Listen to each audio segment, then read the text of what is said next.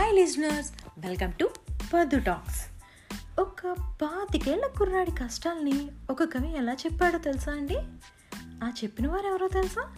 శ్రీనివాస్ కామిశెట్టి. ఎలా చెప్పాడో ఇప్పుడు విందామా? పక్కింటి కుర్రాడు అంకుల్ అంటాడు. ఎదురింటి అంకుల్ పెళ్ళెప్పుడు అడుగుతాడు. ఫంక్షన్స్కి వెళ్తే ఏం చేస్తున్నావు అని అడుగుతారు. నలుగురిలోకి వెళ్తే ఏం సాధించావు అని అడుగుతారు. పొట్టొస్తుందని ఒక బాధ బట్టలు వస్తుందని మరొకటి బాధ పెళ్ళి కాలేదని ఒక బాధ అయినోడిది ఇంకో బాధ. చెప్పనివి ఎన్నో చెప్పుకొని మరెన్నో చెప్పుకోలేనివి ఇంకెన్నో